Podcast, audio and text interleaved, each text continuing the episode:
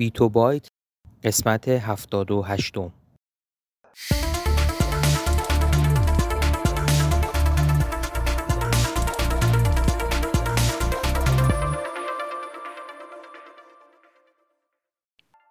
صدای ما را از آسمان نمای گنبد مینا در منطقه فرهنگی گردشگری عباسآباد تهران میشنوید.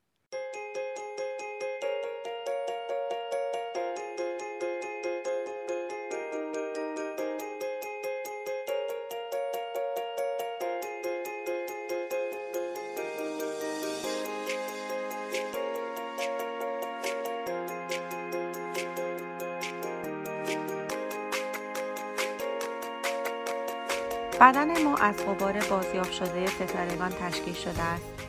این گفته ممکن است دور از ذهن به نظر برسد اما شواهد اختر فیزیکی جای تردید برای این گفته باقی نگذاشته است.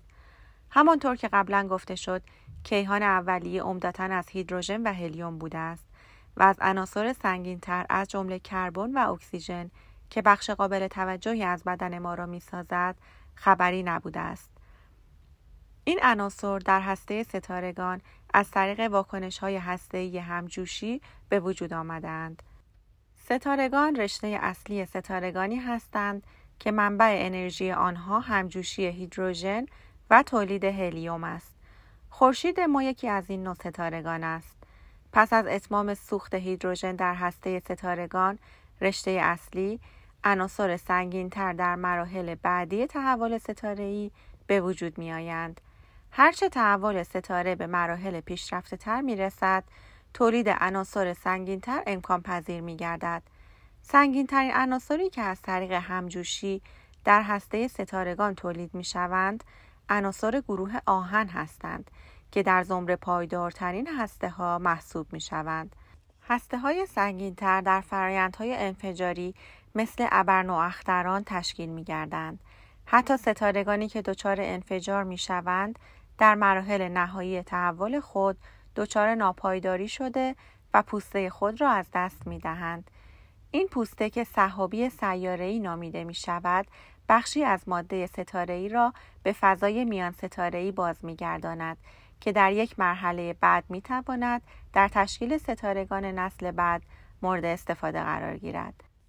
در انفجارات ابرنواختری این امر به شکل ناگهانی صورت می گیرد و در ظرف مدت کوتاهی بخش عظیمی از ماده ستاره‌ای که از عناصر سنگین غنی شده به فضای میان ستاره‌ای باز می‌گردد.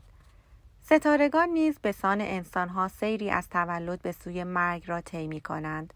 تولد ستارگان از تراکم ابرهای میان ستاره‌ای صورت می‌گیرد که عامل اصلی آن نیروی جاذبه گرانشی است.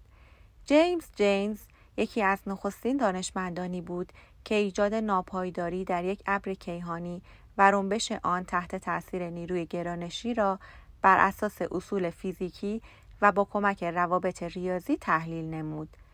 بر اساس این تحلیل هرگاه توازن بین نیروی گرانش رو به درون و نیروی ناشی از فشار رو به بیرون از بین برود ابر کیهانی دچار انبساط یا دچار رنبش می شود.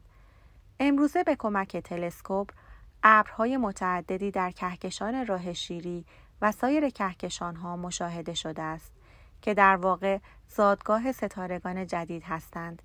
یکی از این ابرها که فاصله کمتری تا ما دارد و حتی با یک تلسکوپ کوچک نیز قابل رویت است، صحابی جبار است که نام علمی آن M42 می باشد. با تراکم ابرهای میان ستاره ابتدا یک پیش ستاره تبدیل می شود که به آرامی متراکم شده و دمای مرکز آن رفته رفته بالا می رود. این امر تا جایی ادامه می یابد که دمای مرکز ستاره به چندین میلیون درجه کلوین برسد و واکنش های هسته تبدیل هیدروژن به هلیوم در هسته آغاز گردد. این در واقع تولد ستاره است و ستاره پس از شروع هیدروژن سوزی در هسته به تعادل رسیده عمر خود را به عنوان یک ستاره رشته اصلی آغاز می کند.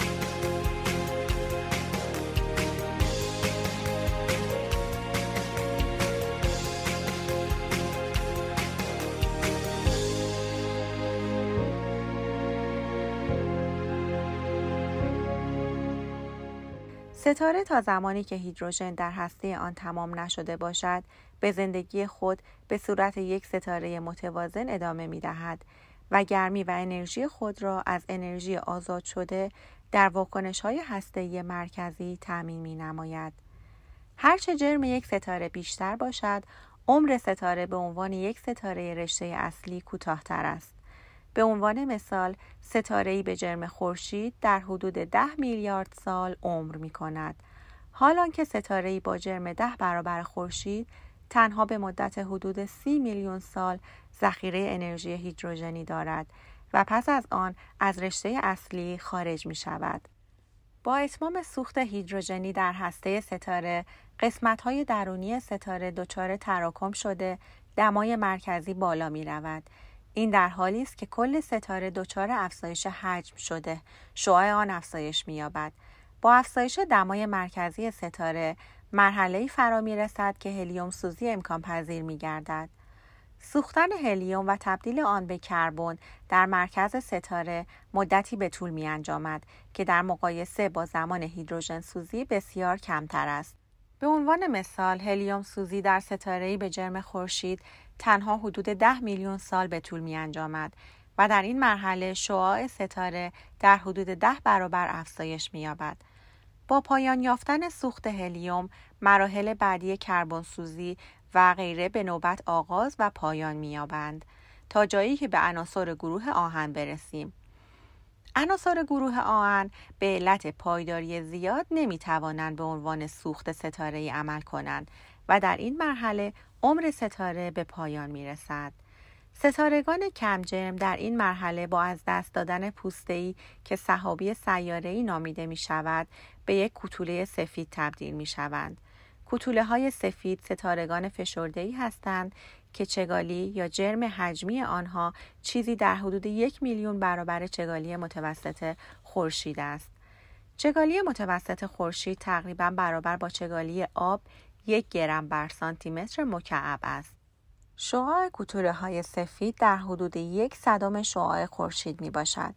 سطح کوتوله های سفید در بد به پیدایش بسیار گرم است اما علیرغم این دمای بالا این ستارگان به علت حجم کوچک خود ستارگان بسیار کمسوی در آسمان به نظر می رسند. ستارگان پرجرم در انتهای عمر خود دچار انفجارات سهمگینی شده بخش عمده از جرم خود را از دست می دهند. به این چنین ستارگان انفجاری ابرنواختر گفته می شود. درخشندگی ابرنواختران برای مدت کوتاهی در حدود چند روز به چندین میلیارد برابر خورشید می رسد. ابرنواختران به علت درخشش بسیار زیاد خود حتی در کهکشانهای بسیار دوردست نیز قابل رصد می باشند و امروزه یکی از ابزارهای مهم در کیهان شناسی برای سنجش فواصل دور کیهانی به شمار می روند. در حین انفجارات ابرنواختری امکان تشکیل عناصر سنگینتر از آهن نیز فراهم می گردد و مواد پرتاب شده به بیرون از ستاره صحابی عظیمی را به وجود می آورد. خورشید و منظومه شمسی احتمالا از بقایای چنین فرایندی به وجود آمدند و از این روز که می توانیم ادعا کنیم ما از خاکستر ستارگان تشکیل شده ایم. در کهکشان ما تقریبا در هر قرن یک انفجار ابرنواختری رخ می دهد. آنچه که پس از یک انفجار ابرنواختری در محل ستاره به جای می ماند به غیر از صحابی پخش شده در فضا معمولا یک ستاره نوترونی است که تنها در حدود ده کیلومتر شعاع دارد و چگالی آن به ده به توان چهارده برابر چگالی متوسط خورشید می رسد.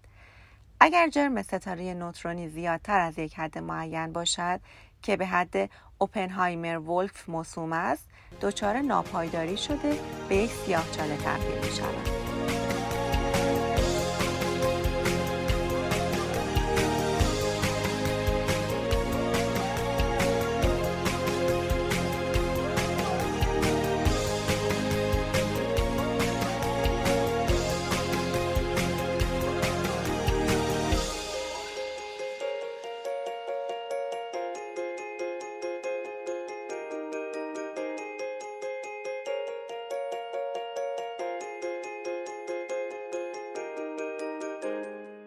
اگر علاقمند به مطالب علمی و نجومی هستید صفحه اینستاگرام ما را به آدرس گنبد مینا دنبال کنید.